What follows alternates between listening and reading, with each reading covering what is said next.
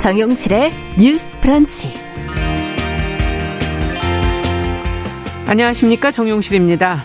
어제 서울과 중부지방에 기록적인 폭우가 내려서 도로, 지하철 역사, 주택 등 곳곳이 침수가 됐습니다. 피해가 무척 큰데요. 이 중앙재난안전대책본부가 파악하고 있는 피해 상황, 대응책, 그리고 이동해야 될 도로, 날씨 상황도 오늘 실시간으로 확인해 보도록 하겠습니다.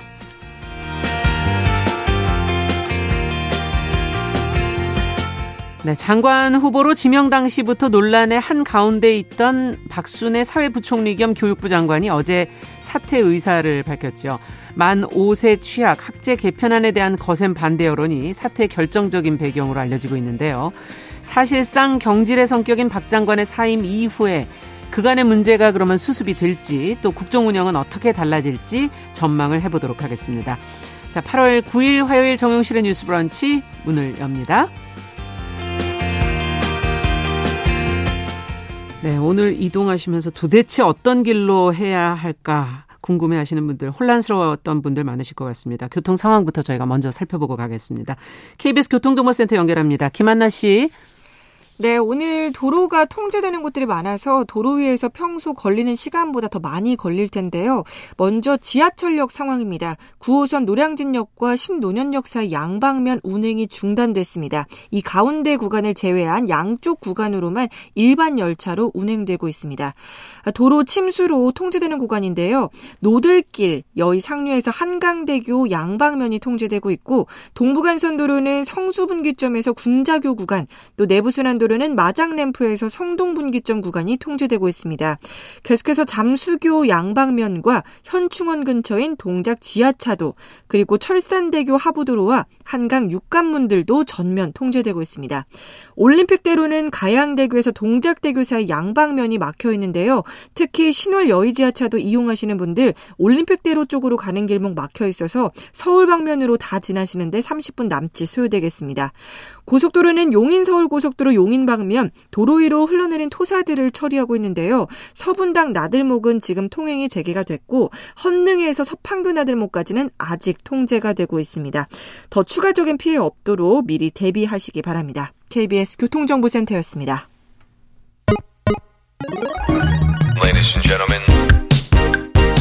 새로운 시각으로 세상을 봅니다. 정용실의 뉴스 브런치 뉴스픽.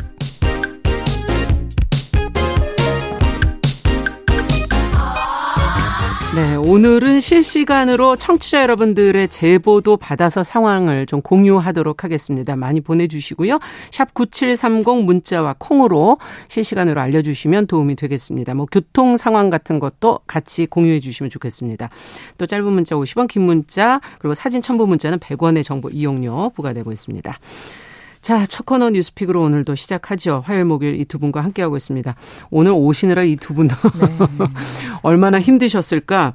지금 신보라 국민의힘 전 의원 오셨는데 안녕하세요. 네, 안녕하세요. 파주 쪽에서 오시잖아요. 네, 네. 오는 그나, 길은 어떠셨어요? 당산대교 뭐 근처가 너무 정체가 극심하더라고요. 아. 지금도 아마 많이 막힐 것 같은데 네. 평소보다는 1시간 정도는 더 걸렸던 것 아, 같아요. 시간을 좀 여유 있게 네. 잡으셔야겠어요. 조성실 정체는 엄마들 전 대표 안녕하십니까? 네, 반갑습니다. 어, 오시는 길은 어떠셨어요? 네, 저는 마포구청에서 네. 출발해서 왔는데 평소보다 1시간 정도 일찍 출발했는데도 더 늦었 더 늦었죠. 직전에 도착했던 것 같아요. 네. 네. 그래서 이제 우회해야 되는 안내를 마포에서 바로 올 수가 네네 돌아서 와, 와야 하더라고요. 네. 그래서 이번에는 꼭 내비게이션을 이렇게 계속 보면서 운전해야 아. 되는 때라는 생각이 들었습니다. 네.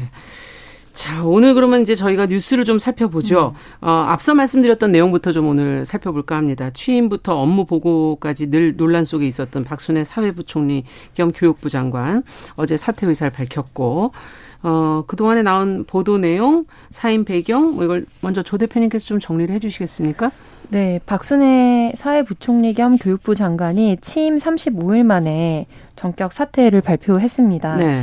어, 이 배경에는 사실상 만 5세의 초등 취약 그래서 이런 음. 학제 개편안을 하겠다라는 급격한 발표와 이에 대한 전격적인 반대로 음. 인한 부담을 이제 개인이 지고 사실상 경질되는 것이 아니냐라고 좀 추정이 되고 있는 상황이고요. 네. 취임 35일 만에 사퇴한 것은 역대 장관 중에 그렇죠. 다섯 번째로 빠른 것으로 알려져 있습니다. 어. 그래서 교육부 같은 경우에는 현재 이제 국가교육 책임제라는 이름으로 뭐뭐 학제 개편, 유보 통합, 기초 학력 보장 이 세 가지의 문제를 해결하겠다면서 음. 만 5세가 학교에 입학할 수 있도록 하는 학제 개편안을 하겠다고 발표를 했는데요. 네. 그러니까 이거의 바탕에는 이제 업무 보고 당시에 박순애 장관이 이와 관련된 임기 내 학제 개편과 관련된 아이디어를 냈을 때 음. 윤석열 대통령이 초중고 12학년제를 유지하되 취학 연령을 1년 앞당기는 방안을 신속히 강구하기 바란다라는 음. 지시가 있었어요. 네. 그래서 이러한 모든 것에 있어서 좀 대통령의 책임도 좀 요구되고 있는 상황이고 어, 결론적으로는 교육부 장관은 사퇴했지만 음. 이 사안에 있어서는 공론화를 이어가겠다라고 음. 지금 입장을 가지고 있는 상황이거든요. 예. 그래서 이거에 대해서 반대해왔던 뭐 교육계라든지 시민사회 음. 단체 학부모들은 사실상 이거는 공론화가 필요한 것이 아니라 전격 정책을 철회해야 하는 상황이다라고 요구하고 있는 상황입니다. 네. 자, 지금의 상황을 어떻게들 보고 계시는지 이제 사임이라는 게 어찌 보면 지금까지 혼란을 좀 수습하는 것일까 뭐 이런 생각도 들기도 하고요. 또 야당 쪽에서는 이 대통령의 인식이 이런 상황을 만들어냈다.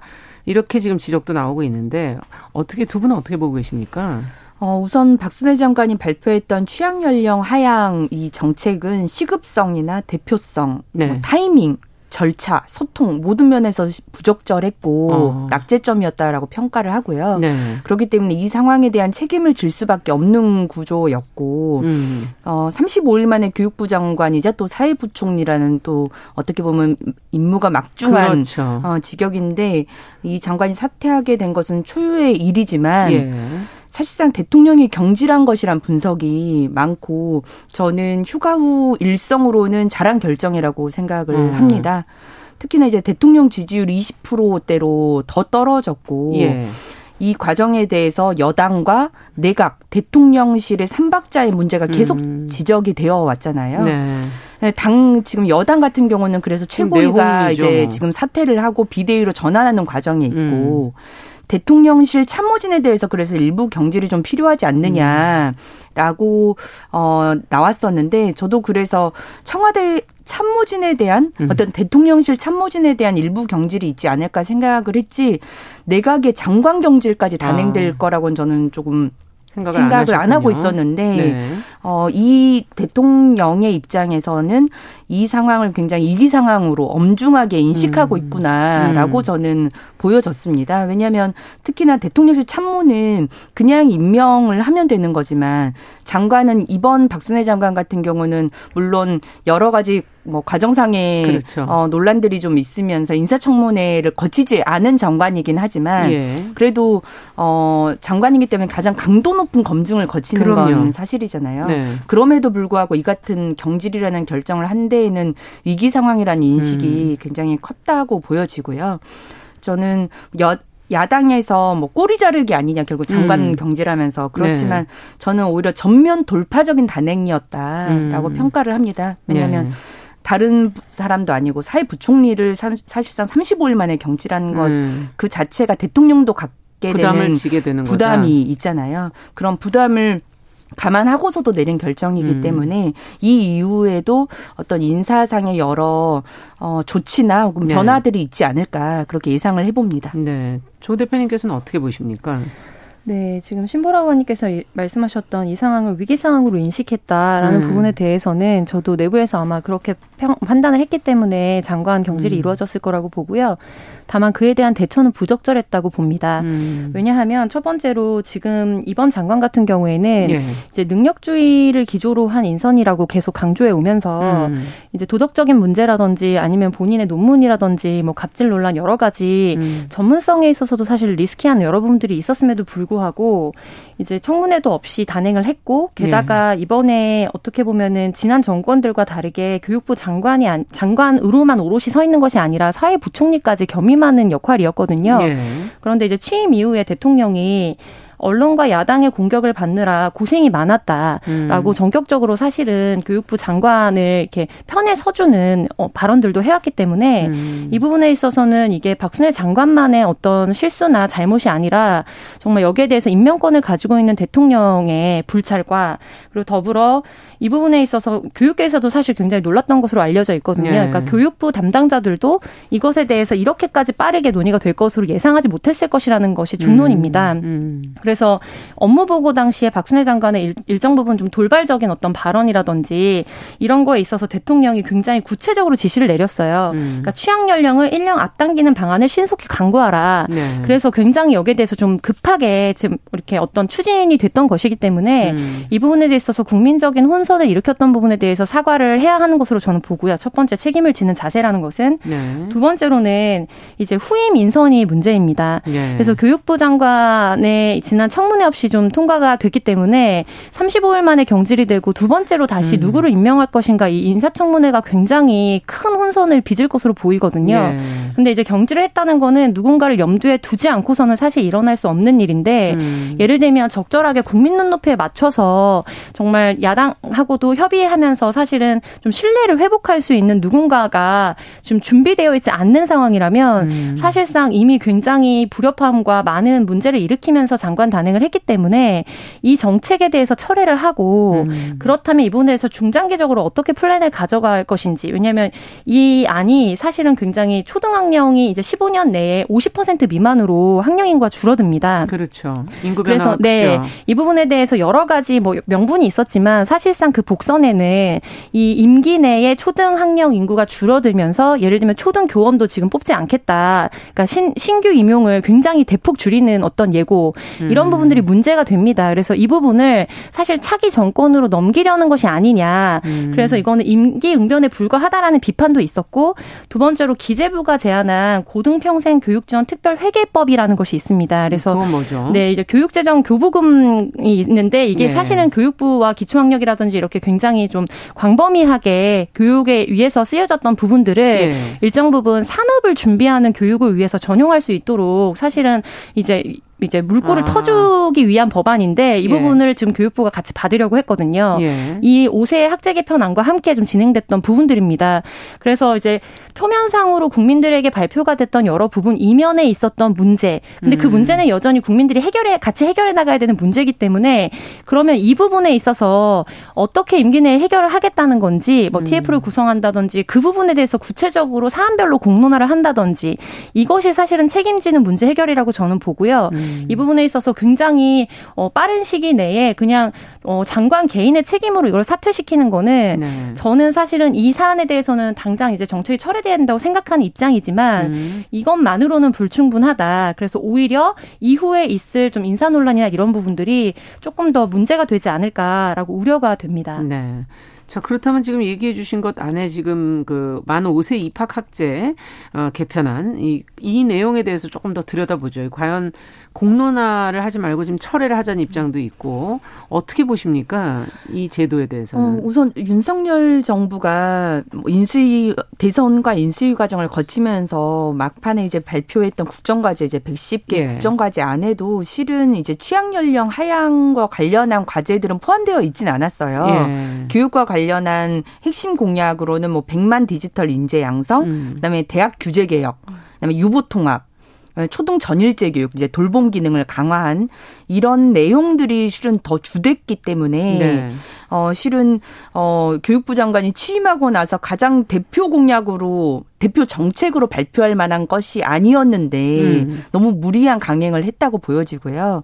그래서 저는 이미 이제 정책 집행의 동력은 좀 잃었다. 음. 왜냐하면 반대하는 집단은 너무나 분명하고요. 네네. 실은 이런 정책 같은 경우는 왜냐하면 뭐 유치원, 어린이집, 그렇죠. 뭐 교원들 이렇게 집단화되어 있는 반발 세력은 당연히 존재하기 때문에 실은 이건 국민적 지지를 음. 등에 업고 추진해야 되는 건데 음. 뭐 국민적 지지율이 지금 국정 지지율도 20%대이기 때문에 이제 이미 동력은 좀 음. 상실을 했다. 음. 다만 어 윤석열 정부가 추진하려고 했던 기존 교육 관련한 개혁과 관련한 뭐 유보 통합이랄지 뭐 전일제 교육, 대학 규제 개혁 이런 분들 부분들은, 부분들은. 충분히 필요하고 음. 추진이 어 필요한 내용들이기 때문에 그런 걸 더 중심으로 어 음. 가야 되지 않을까 저는 그렇게 생각을 하고 있습니다. 네. 이 부분도 조 대표님께 좀 여쭤보죠. 네, 보통은 어떤 네. 교육 정책들이 나올 때 음. 이제 학부모 그룹, 교원 단체, 그리고 시민사회 단체 이렇게 음. 한꺼번에 대, 이렇게 대동소이한 목소리를 내기가 쉽지가 않습니다. 네. 근데 이번에는 이제 뭐 초등교원 단체 그리고 유아교육 뭐 그렇죠. 뭐 보육 단체 학부모 모두 사실상 음. 정말 아주 일부의 이 부분에 대해서 어떻게 보면은 이제 부작용으로 일어나는 뭐 사교육 선행이라든지 이런 부분에 혜택을 음. 입는 아주 극소수의 뭐 그룹을 제외하고는 전 국민이 이거에 대해서 반대하는 여론이 확인되었다고 음. 보거든요. 그래서 이거는 좀 무리한 아니었기 때문에 이 정책 자체는 사실 철회가 돼야 된다고 보고 음. 근데 분명히 우리 사회가 지금 당장 코앞에 두고 있는 문제는 이제 학령 인구가 굉장히 급격하게 줄어든다는 겁니다. 예. 그래서 이 부분에 있어서는 이게 어 동시에 학생들이 줄어들기 때문에 저인구화 문제로 인해서 우리가 그동안 뭐 들었던 여러 가지 문제들도 있지만 예. 이게 청년 일자리 문제하고도 직결이 음. 되거든요. 음. 그러니까 그 전에 어떻게 보면 취업률을 좀 담보한다고 그렇죠. 생각했던 교대라든지 이런 출신들이 음. 더 이상 이렇게 더 이상 이제 졸업을 해도 일자리가, 일자리 없는, 없는 상황이 될 수밖에 네. 없기 때문에 근데 저는 지금 교육부에서 이야기하는 거는 학령 인구가 급격하게 줄고 있기 때문에 예산의 루 그러니까 그 여백이 좀 있다는 겁니다. 음. 전용할 수 있는 여, 이런 시점이 개혁의 시점이라는 거에 강력하게 동의를 하고 하고 음. 근데 그 개혁의 방향이 어떻게 돼야 되느냐 저는 1인당 교원 수를 좀 줄이는 방향 이미 줄었지만 근데 지금 예를 들면은 별도로 우리가 특수학교라든지 이렇게 음. 특수학교 설립에 대한 문제들도 굉장히 있거든요. 근데 전 세계적인 추세가 이제 통합 교육을 해서 서로에게 전인적인 교육을 하고 서로를 돌보고 음. 그래서 함께 살아가는 사회를 만드는 어떤 방향성과 교육 정책에 대해서도 좀 트렌드가 있어요. 네. 근데 그렇다면 지금 문제가 되고 있는 거는 이제 어, 그 과외 돌봄이 필요한 음. 학생들이 같은 학급에서 수업을 받을 수 없는 현실이 있는데 이거는 뭐 보조 교원이라든지 네. 혹은 학교 내에 여러 가지 구조적인 문제, 시스템의 문제를 바꾸면은 통합 교육으로 우리가 전환할 수 있는 어떤 음. 계기점이 될 수 있습니다. 그래서 이런 부분에 있어서 사실은 질 높은 교육으로서의 전환이 충분히 가능한 시기고 음. 이 코로나라는 것이 굉장히 학교의 문을 지금 1년 가까이 닫게 했잖아요. 그렇죠. 근데 이게 관리상의 문제와 관리 책임의 문제가 굉장히 컸습니다. 그래서 이 공간이라는 것도 음. 사실은 학생 수나 이게 거리두기가 가능한 공간, 음. 그리고 돌봄이라든지 방역이 이게 뭐 2, 2, 3년 내 해결될 문제가 아니기 때문에 방역 지침을 충분히 준수할 수 있는 정도의 네. 좀질 높은 공간으로서 전환시킬 수 있는 가장 좋은 계기점이다. 그래서 이것을 그러네요. 기회로 사용할 수 있는 정권이 됐으면 좋겠습니다. 네. 어쨌든 이 개혁의 방향이 질적인 변 변환, 교육의 질적인 변환을 가져왔으면 좋겠다라는 얘기해 주셨고 지금 오늘 오전 열린 국회 음. 교육위원회 업무보고에서 장상윤 교육부 차관이 만 5세 초등 입학 현실적으로 추진 어렵다는 네. 판단을 했다는 음. 보도가 지금 들어와 있네요.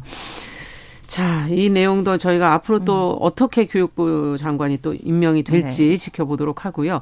두 번째 뉴스로 좀 가보겠습니다.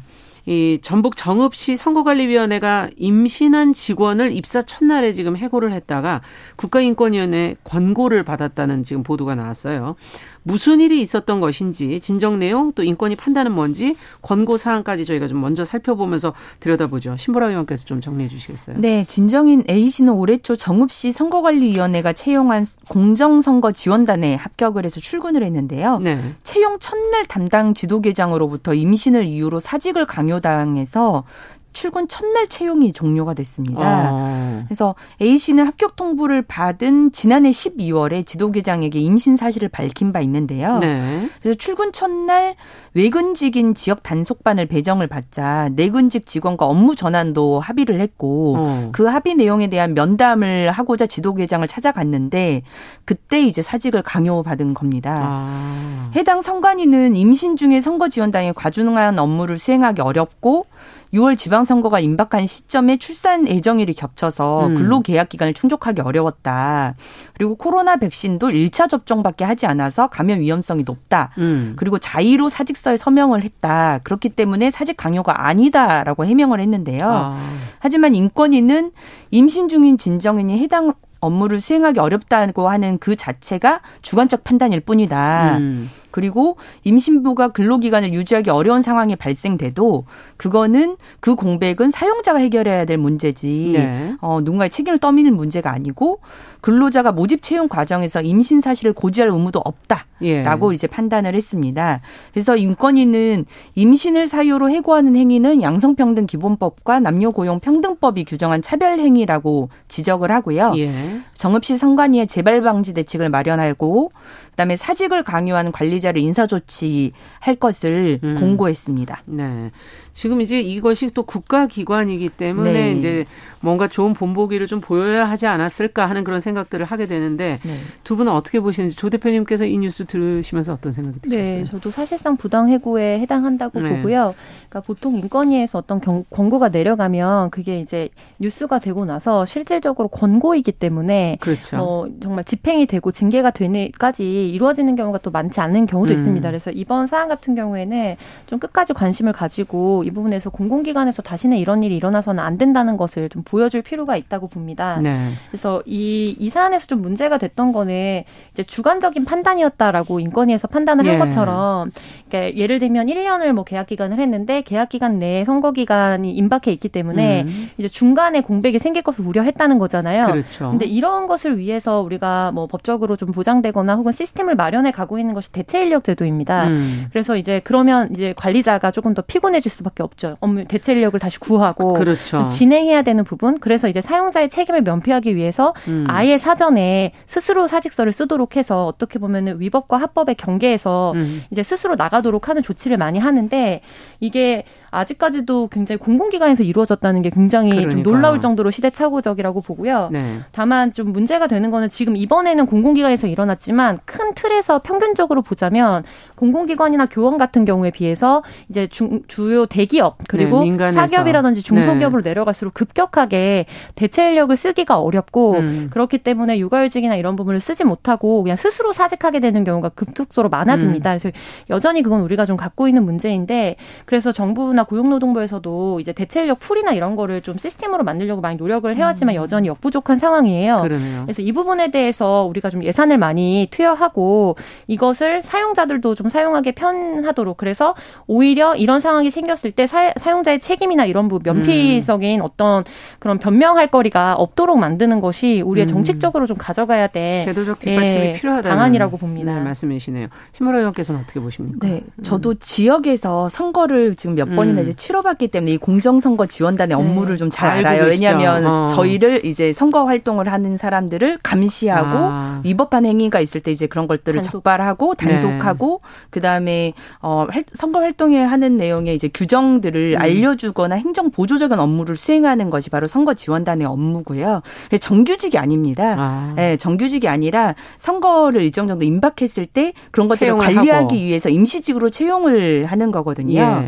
근데 이제 이 내용을 보시면 뭐 이 선거 임박해서 업무 활동을 뭐 지장을 줄 수 있고 뭐뭐 그렇죠. 활동을 할 수 없다 이런 것들은 실은 어 임시직으로 고용을 하는 거기 때문에 바로 그런 상황이 발생할 경우에 다시 음. 인력을 충원할 수 있어요. 그래서 음. 비슷하게 다른 선관위에서도 이 어, 이분 같은 경우는 한 6개월 정도를 아마 고용 기간으로 가졌던 것 같은데 네. 뭐 1, 2개월로 채용을 하는 그 선거 지원단 업무 공고도 많이 있습니다. 음. 그래서 어 만약 임신 기간을 이유로 이제 출산을 임박해서 만약 그만두게 될 경우에는 탄력 고용으로 그렇게 다른 사람을 음. 또 채용할 수도 있고 네. 아니면 다른 이제 사람들이 업무를 느슨하게 함께 하면서 음. 그걸 이제 대체할 수도 있는 다양한 방법들이 있는데 임신을 했다는 이유만으로 음. 어, 이미 사직을 어, 하게끔 강요한 행위는 정말 음. 적법, 적법하지 않다라고 음. 하는 거고요.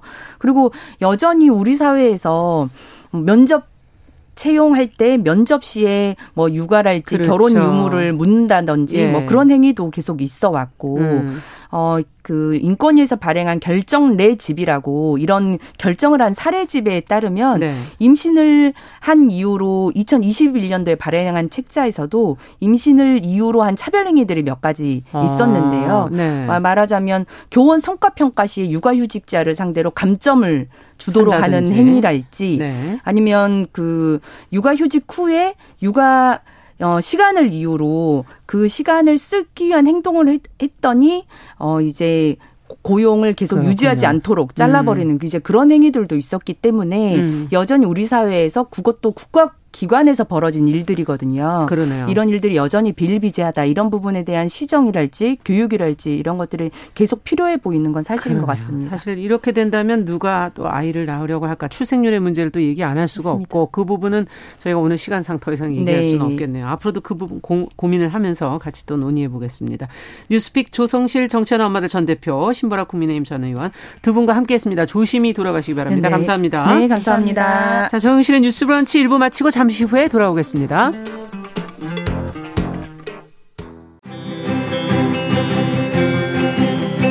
누군가는 아깝다고 생각할 우리 사회의 다양한 비용들과 푼돈들, 음. 삶의 전선에서 음. 최선을 다하고 살아가는 우리의 모습도 제 몫에 맞는 평가와 그에 합당한 시선이 좀 필요한 시점이 아닌가 하는 생각을 해충이다, 이충이다 이거는 네. 순전히 사람의 아. 그 잣대로 이야기를 하는 거예요. 음. 곤충이 우리 사람보다 몇 억 년 먼저 지구에 나왔거든요. 호모 사피엔스의 선배다 이렇게 얘기를 해요.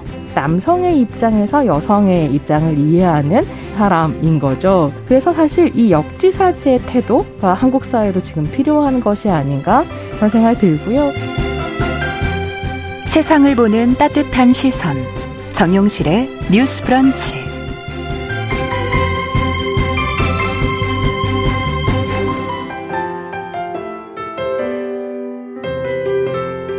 네, 정용실의 뉴스 브런치 듣고 계신 지금 시각 11시 31분입니다. 자, 이번에는 중앙재난안전대책본부 저희가 좀 연결해 보도록 하겠습니다. 이충현 사무관 전화로 연결해 보죠. 피해 상황 어, 좀 살펴보겠습니다. 어, 이충현 사무관. 네, 안녕하십니까. 네, 안녕하세요. 지금까지 파악된 피해 상황부터 먼저 좀 정리를 해 주시겠습니까?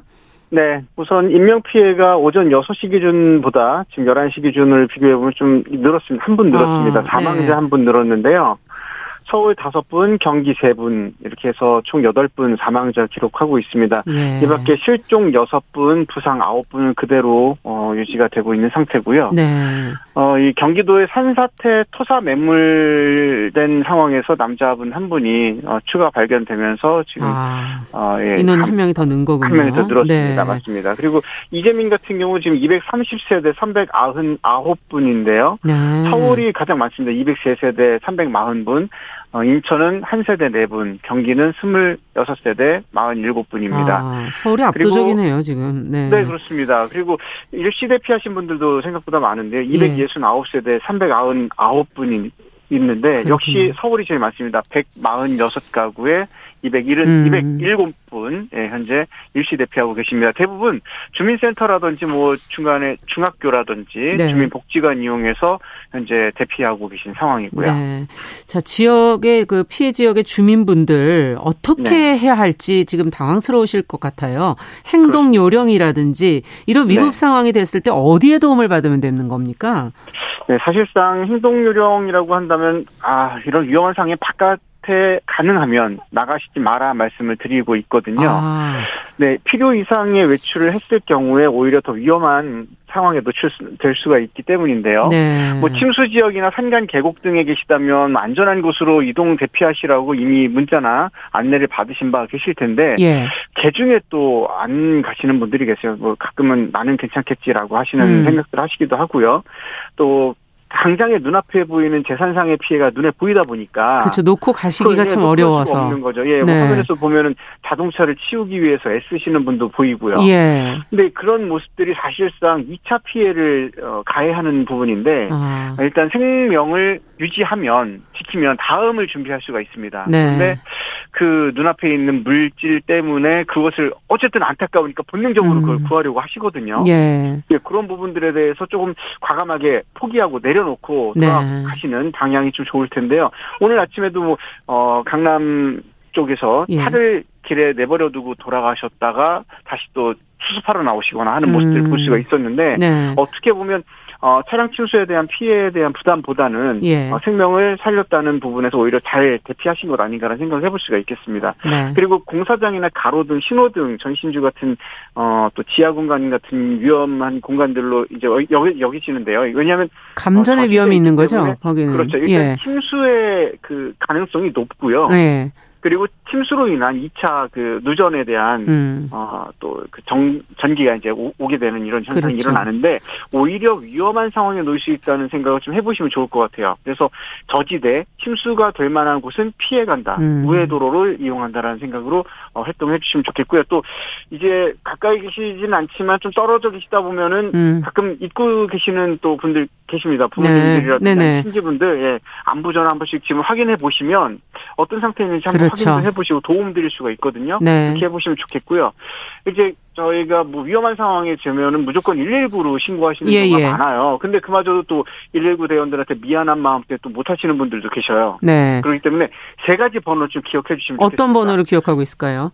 110번, 국번호 110번. 110, 예, 네. 그다음에 경찰 112, 네. 그리고 소방 119. 네. 어디든지 소, 어, 손이 가는 대로 바로 음. 전화를 파, 하셔서 도움을, 도움을 받으시면, 받으시면 좋겠고요. 네. 그리고 행안부에서 지금 운영하고 있는 사이트인데 이제 일상화됐습니다. 생활 그러니까 안전신문고라고 하는 네네. 안전신문고 예. 이 앱을 통해서 주변에 위험한 부분들 노출돼 있으면 아. 그 사진을 통해서 신고를 하시고요. 제발 직접 해결하려고 하시는 모습을 지금은 좀 삼가셔야겠습니다. 네, 알겠습니다. 자, 네. 중앙재난안전대책본부 이충현 사무관 수고하셨습니다. 감사합니다. 네, 감사합니다. 자, 또 연결해서 이 시간 날씨 기상청 연결해서 확인해 보도록 하죠. 송소진 씨. 네, 수도권의 빗줄기가 다시 굵어지고 있습니다. 지금 서울 도봉과 은평, 인천과 김포, 광명과 가평, 시흥 등에 시간당 20에서 30mm 안팎의 강한 비가 내리는 곳이 있습니다. 어제부터 지금까지 수도권과 강원도에는 100에서 400mm가 넘는 폭우가 쏟아졌는데요. 서해상에서 강하게 발달한 비구름대가 계속 들어오고 있어서 내일까지 지금 내린 것만큼의 비가 더 올 전망이어서 각별히 주의하셔야겠습니다. 이번 이번 비의 특징은 강한 비구름대가 동서로 길고 남북으로 폭이 좁게 발달하고 있어서 비가 내리는 동안 지역별 강수량의 차이가 크게 나고 있습니다. 또 비구름의 이동 속도가 느려서 일부 지역에는 1시간에 50에서 100mm의 매우 강하고 많은 비가 집중되고 있습니다. 현재 수도권과 강원도, 충청 북부의 호우특보가 계속 발효 중이고요. 내일까지 수도권과 강원 내륙에는 100에서 많은 곳은 300mm 이상의 집중호우가 예상됩니다. 예상됩니다. 그 밖에 중부지방과 경북 북부에는 50에서 최고 150mm, 전북 북부와 경북 남부에는 20에서 80mm의 비가 오겠고 내일은 그 밖에 남부지방에도 5에서 30mm 정도의 비가 올 전망입니다. 서해안에는 바람도 강하게 불겠습니다. 지금 수도권과 강원도를 중심으로 곳곳에 산사태 위기경보와 홍수특 보도 발효 중입니다. 많은 비가 계속 내리면서 지반이 약해져 있으니까요. 산사태 우려 지역에서는 사전에 안전 안전한 곳으로 대피하시고 저지대 침수, 하천과 저수범람 등에 유의하시기 바랍니다. 한편 남부 지방에는 폭염특보가 계속되고 있습니다. 오늘도 낮 기온이 제주는 35도, 대구 34도, 광주 32도까지 오르겠고요. 중부 지방의 낮 기온은 대전 30도, 서울 28도 등이 예상됩니다. 날씨 정보 전해드렸습니다. 여러분은 지금 KBS 1라디오 정용실의 뉴스 브런치와 함께하고 계십니다. 네, 이번에는 시인의 눈으로 뉴스와 세상을 좀 들여다보겠습니다. 시시한가 방수진 시인 자리해 주셨어요. 어서 오세요. 네, 안녕하십니까. 오늘은 어떤 뉴스를 좀 들여다볼까요? 네, 그 가난한 집안에서 태어났어도 살림이 넉넉한 친구들과 더 많이 어울릴 수 있는 동네에서 자라면 성인이 됐을 때 돈을 많이 벌 확률이 높아진다는 비교적 흥미로운 음. 연구 결과가 나왔는데요. 네. 최근 네이처지에 게재된 논문에 따르면 저소득층 어린이가 친구의 이제 70% 이상이 고소득층인 이제 그런 동네에서 자라서 성인이 됐을 때 예. 그렇지 않은 경우보다 소득이 약 20%더 많이 나타났다고 합니다. 음. 이 결과는 미국의 25세에서 44세까지의 페이스북 계정 7,220만 개와 이들의 친구 관계 210억 건을 분석한 내용인데요. 아. 지역 납세 기록이나 익명화된 페이스북 계정의 우편 번호 등등을 모든 정보를 다각도로 분석해서 추정을 했다고 합니다. 네. 이 가운데 2천만 건은 고등학교 정보와 부모 정보까지 확인할 수 있었는데요. 예. 이 정보를 이용해서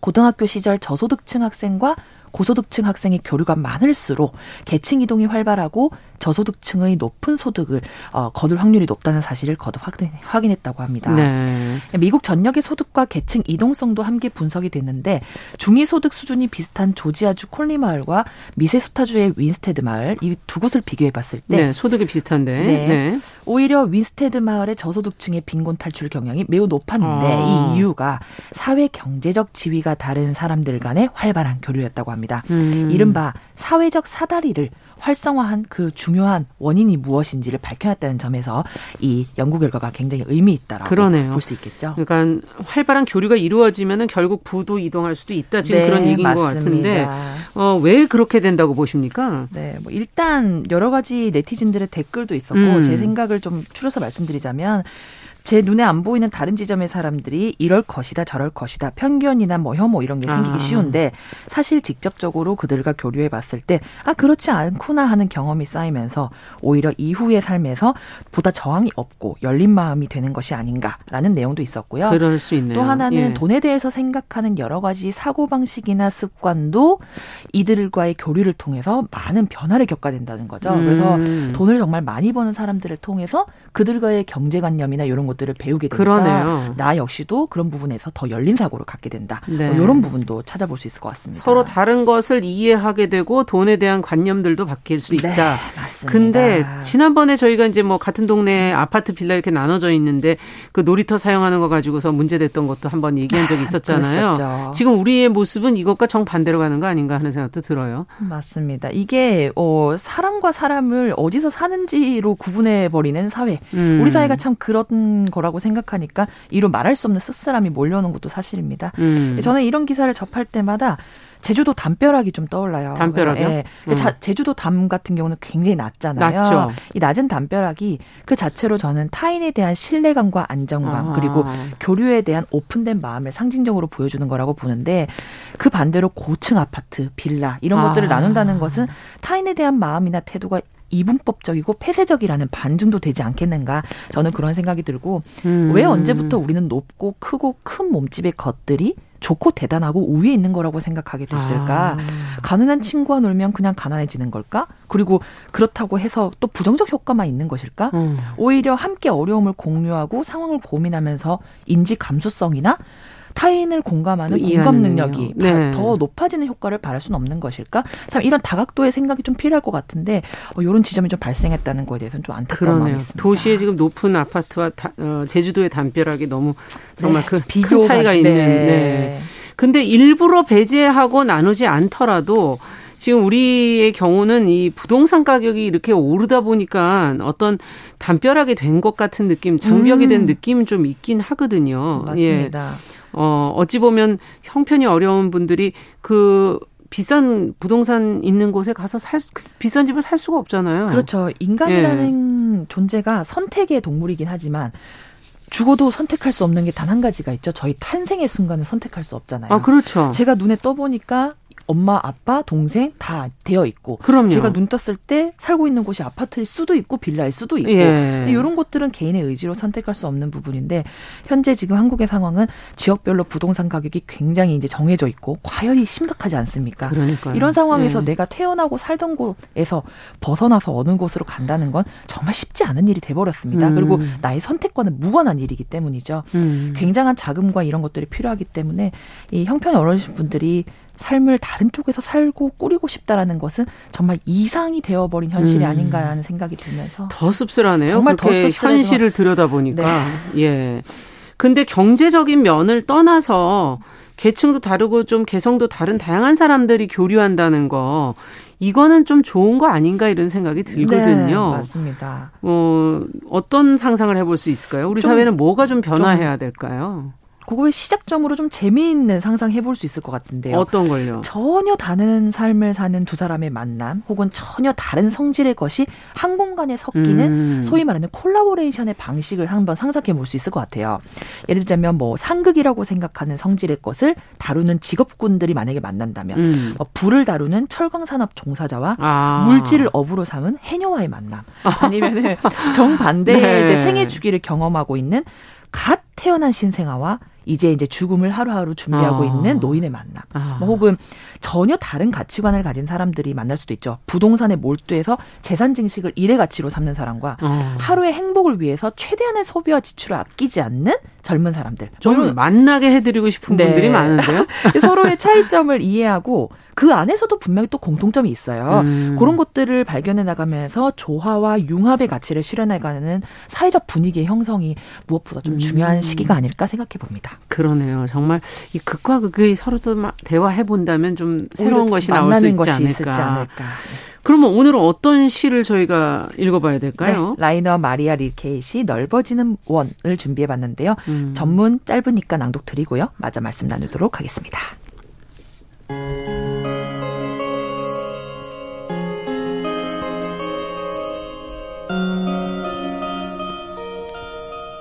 넓어지는 원 라이너 마리아 릴케 넓은 원을 그리며 나는 살아가네.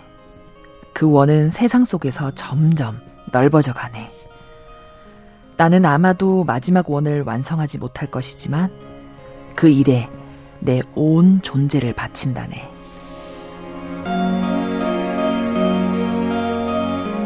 네. 라이너 마리아 릴케의 넓어지는 원 같이 들어봤습니다.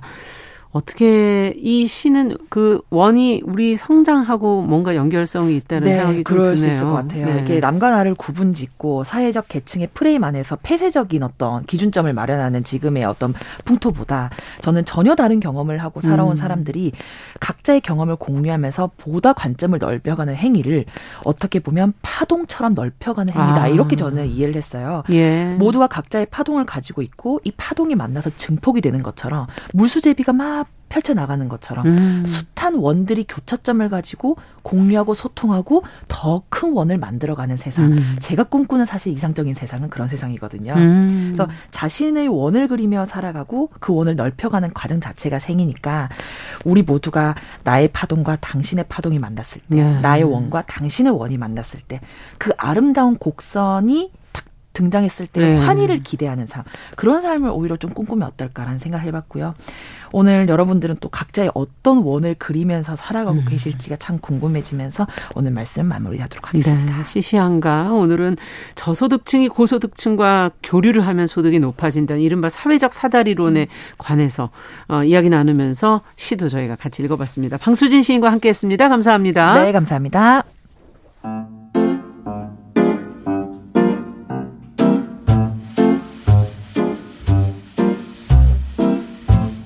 정용실의 뉴스 브런치는 여러분과 함께합니다. 샵 9730은 짧은 문자 50원, 긴 문자 100원으로 모바일 콩과 유튜브는 무료로 참여하실 수 있습니다.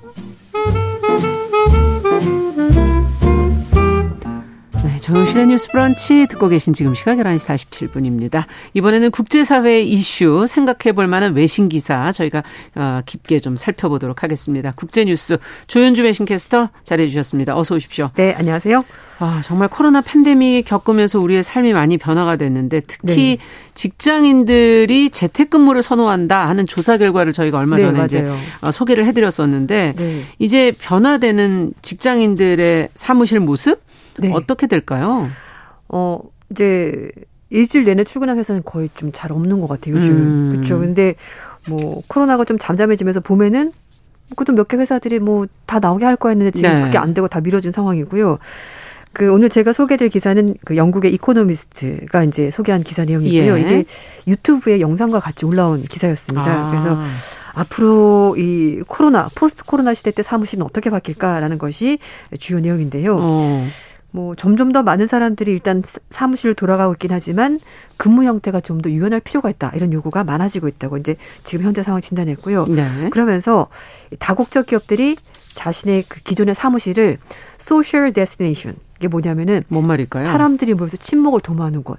사무실이 네. 그러니까 예를 들면 뭐 식당이 될 수도 있고 호텔이 될 수도 있고 상점이 될 수 있고 그러니까 사람들이 서로 모여서 친목도 도모하고 관계도 형성하고 이런 인맥 형성하는 아. 그런 걸 social destination이라고 하는데 사무실이 이제 그렇게 되도록 하게 된다는 겁니다. 어. 네. 그래서 사무실의 디자인도 바뀌고 도시 어떤 지정학적 의미도 바뀌게 되고 그렇겠네요. 경영 문화도 바뀌고 그리고 그 직장 내에서 불평등 이런 것들도 좀 다른 측면으로 나타나게 될 거다라고 아. 소개를 한 그런 기사와 영상이었습니다. 좀 더 구체적으로 알고 싶어요. 그러면은 뭐 지금 이제 개념으로 사무실이 네. 어떻게 친목 도모하는 곳의 형태가 될 것이다라는 네. 정의를 해 주셨는데 네네. 어떻게 그럼 변한다는 거예요? 지금까지 사무실은 KBS 사무실 생각하시면 됩니다. 저희 너무 부장, 전형적이죠. 부장님 계시고 책상에 쭉 이렇게 있고 네. 이제 일하는 그런 형태인데요. 어, 이 팬데믹과 하이브리드 음. 근무 형태가 생기면서 사람들이 세, 그 사무실에 대한 생각, 용도가 음. 바뀌고 있다는 겁니다.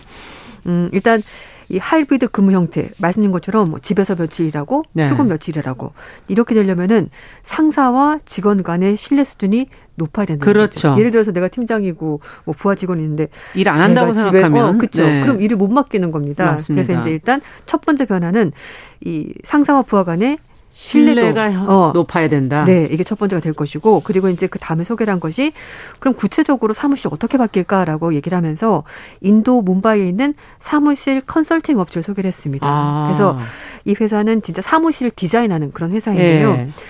사무실 안에 들어간 여러 가지 제품도 테스트를 하고 어, 사무실 디자인도 직접 하고 그리고 사람들이 사무실에서 어떻게 움직이는지 음. 복지는 어떻게 해주는지 이런 모든 요소들을 종합해서 좋은 사무실을 만드는 그런 디자인을 아, 이제는 사무실 컨설팅 회사라는 네. 게 있는 거군요. 그럼 여기서는 과거는 어땠고 어떻게 변화한다고 지금 분석을 하고 있는 건가요? 과거의 사무실 그러면 예. 일단 기능적인 것. 기능적. 상사가 지시를 전달하면 전달이 잘 되고 아랫사람이 뭐 하는지 잘 보이고. 예. 이게 첫 번째 기능인 겁니다. 그렇죠. 그래서 책상이 쭉 일렬로 있는 겁니다. 아. 네, 근데 이제 그리고 이제 뭐 회의실도 칸막이로 촉촉 돼 있어 가지고 편리하게 이동할 수 있도록 그렇죠. 그렇게 돼 있었는데 이제는 그런 사무실이 아니라는 겁니다. 음. 어, 여기 있는 책상과 비슷한 이런 형태의 사무실이 된다는 건데요. 예. 칸막이가 있는 것이 아니라 도서관에서 이렇게 왜 서로 얘기할 수 있는 공간 있잖아요. 예. 그것처럼 서로 협업에 가능한 그런 책상으로 바뀌게 되고 음. 유리부스도 없어지고 회사 안에 식당도 있고 휴식 공간도 있고 바까지 있고 이런 음. 식으로 회사가 업무만 보는 것이 아니라 다양한 사회적인 네트워크를 만들 수 있는 그런 형태로 회사라는 그러네요. 사무실 공간이 바뀌게 된다라고 설명을 했습니다. 네. 바까지 있다는 건 상상도 못할 일인데. 어쨌든 네. 이게 근무 형태가 바뀌니까 사무실도 바뀌어야 된다. 지금 그런 맞죠. 얘기가 같이 가는 거잖아요. 맞아요. 맞아요. 맞습니다. 네. 말씀드린 것처럼 며칠은 집에서 일하고 며칠은 회사에 출근하니까 그런 뭐 지시상을 탁 받고 그게 나 눈에 띄어야 되고 이런 사무실이 필요 없다는 예, 별로 거고. 의미가 없어진 겁니다. 그래서 음. 사무실의 목적, 용도 이런 것들이 바뀌게 됐고 그리고 이제 직원들이 아니 집에서도 일이 되는데 음. 사무실 내가 왜 가야 되지? 아, 이런 생각이 생기잖아요. 왜 가야 되지? 네, 그래서 네. 이제 회사에서는 아 직원들이 사무실에 오고 싶도록 출근하고 싶도록 아. 하는 환경을 만들어줄 필요가 있다라고 이 회사 측에 설명을 하는 겁니다. 예. 어, 싱가포르에 있는 다국적 기업에서 시니어 매니저, 그러니까 뭐 예를 들면 뭐 부장님 정도 되겠죠. 음. 근무하는 페이 웡 씨라는 여성분이 계신데요. 이제 이분이 이제 어떻게 생활하는지 를 예. 보여줍니다. 집에서 일을 하고요. 네. 집 근처에서 조깅을 하고 어 그리고 출근을 하긴 합니다. 그런데 사무실 출근하는 그 이유는, 이유는 직원들과 만나서 face time이라는 게 뭐냐면은 이메일이나 전화로 업무나 이런 걸 하지 않고 직접 만나서 대화하는 시간을 음. face time이라고 해요. 그러니까 얼굴 보고 하는 건데 그때 업무 얘기를 하는 것이 아니고요. 네. 어, 어떻게 지냈어? 요즘에 뭐 재밌는 거 뭐 없어? 이런 식으로 가벼운 얘기를 하면서 점심 식사도 같이 하고 회사 근처에서 음. 그렇기 때문에 이 웡 씨에게는 어, 사무실이 없어지는 않겠지만 자기가 거기 가서 사람들과 친목을 나누고 그리고 음. 다양한 정보 교환을 하고 사회 활동하는 곳으로 사무실이 바뀌고 있다. 아. 업무는 집에서 한다. 이렇게 설명했습니다. 그렇군요. 음. 그러니까 점심 먹고 얘기하러 나간다는 얘기로 지금 들리거든요. 저한테는. 회사 안에 식당도 있고 바도 있고 휴게 공간도 있으니까. 야 이게 그 어, 이 하이브리드 근무 형태, 그러니까 어, 직장과 집에서 네. 다 일할 수 있는 이런 형태를 선호하는 직장인들이 그러니까 점점 많아지니까 이렇게 되는 거군요. 네, 맞습니다. 음. 어, 이렇게 이제 유연 근무제를 점점 좋아하는 사람들이 많아지고 있고 실제로 네. 맥킨지가 여론조사 해 봤더니 네. 유럽 직장인들은 76% 어. 그리고 이제 어, 북미 남미 대륙에 있는 직장인들은 86% 음. 아시아 대륙은 78%가 어, 재택근무 또는 원격 근무를 아, 굉장히 희망한다. 높네요. 네, 이렇게 대답을 했는데요. JLL이라는 부동산 회사에서 근무하는 한 담당자 얘기로는 일단 사무실은 여전히 근무 상태에서 굉장히 중요한 역할을 하는 것이 맞다. 음. 그렇지만 미래 인력들을 끌어들이기 위해서 그러니까 충원하기 위해서는 좀 더 유연한 공간과 시간 이런 것들을 제공해야 되기 때문에 음. 어쩌면 회사 입장에서는 비용이 올라간다는 거죠. 그러네요. 그 회사를 좀 더 매력적으로 보이게 꾸며야 된다는 거죠. 아. 그래서 이제 돈이 더 많이 들게 되고 또 하나는 지금처럼 어디 뭐 본사 큰 사무실 빌딩 하나 전체 그런 게 필요하지 않다. 필요 없다는 거죠. 아. 왜냐하면은 집에서도 근무하고 회사에서 근무 그렇죠. 사실 회사에서 근무를 많이 안 하니까 그래서 공간이 많이 필요한 건 아니다. 네, 그래서 우리 집과 가까운 곳에 조그만 오피스만 하나가 있어도 업무가 아. 충분하다는 거죠. 그래서 예. 우리가 생각하는 큰 빌딩의 본사는 이제는 사라지지 않을까. 그러면은 업무 지시 과정이나 상사도 근무의 스타일이 바뀌어야 되지 않을까요? 이렇게 하려면? 네. 그래서 이제 앞으로 얘기를 다시 돌아가야 되는데 그래서 신뢰를 구축하는 것이 굉장히 중요하다라고 얘기를 상사 입장에서는 네, 그렇습니다. 네. 그래서 어, 뭐, 기존의 전통적인 고정관념을 가지고 일을 음. 해서는 앞으로 직원들과 협업을 할 수가 없다라는 거죠. 특히 음. 아시아 국가에서는요, 사무실에 얼마나 오래 앉아 있느냐. 네, 참 중요하죠. 김대리 어디 갔어? 네. 이런 식으로 되니까. 네. 근데 이제는 그게 아니고 상사들도 내 직원이 사무실에 얼마나 오래 앉아있는 보는 것이 아니라 저 직원이 무슨 업무를, 일을 했는가. 네. 그리고 업무를 얼마나 잘했는가. 어. 결과를 가지고 평가해야 되지 순전히 근무 시간 가지고만 평가하는 시대는 이제는 지났다. 그러니까 네. 상사들의 마인드도 바뀌어야 된다라고 네. 이코노미스트가 설명을 했습니다. 네. 그렇다면 또 하나의 변화가 이제 그 도심에 그 사무실이 되게 많잖아요. 네. 예, 그게 공실이 늘어난다면서요? 네, 맞습니다. 뭐 싱가포르 같은 경우에도요. 어, 30% 직장인들이 업무 지구가 있는 도심으로 돌아가지 않겠다 이렇게 얘기를 하고 있고요. 음. 그러면서 이제 런던, 홍콩, 방콕의 사무실 공실률이 2019년 1월달 대비 해서 지금까지 뭐 두배 아. 가까이 늘어났고요. 파리에 있는 라데팡스 지역은 어, 공실률이 2019년 1월달 대비해서 3배나 증가했습니다. 아. 그러니까 앞에 설명했던 것과 맥이 같죠. 그러니까 좀더 환경이 좋은 쪽으로 가는 네, 거군요. 네, 그렇습니다. 그래서 음. 그래서 나온 대안이 뭐냐면 업무 지구만 굳이 묶어둘 필요가 없겠다. 음. 주거지구와 업무지구가 같이 있으면 좋잖아. 아. 시간도 절약되고 그리고 워킹맘들도 일하기가 편해지고 예. 그래서 이제 그런 식으로 바뀌게 될 거라는 얘기가 나오고 있고요. 그래서 뭐 싱가포르 같은 경우에는 이거 제가 기억하기에 모 서울시장 후보님께서 예, 예. 뭐 15분 아, 15분. city, 예, 예, 예. 뭐 5분 city, 1분 city 이런 거 예, 있어요. 예. 이게 싱가포르에서 얘기를 하는 거래요. 아. 그래서 업무지구와 공업지구와 주거지구를 다 같이 섞어가지고 그 안에서 모든 것이 해결할 음. 수 있도록.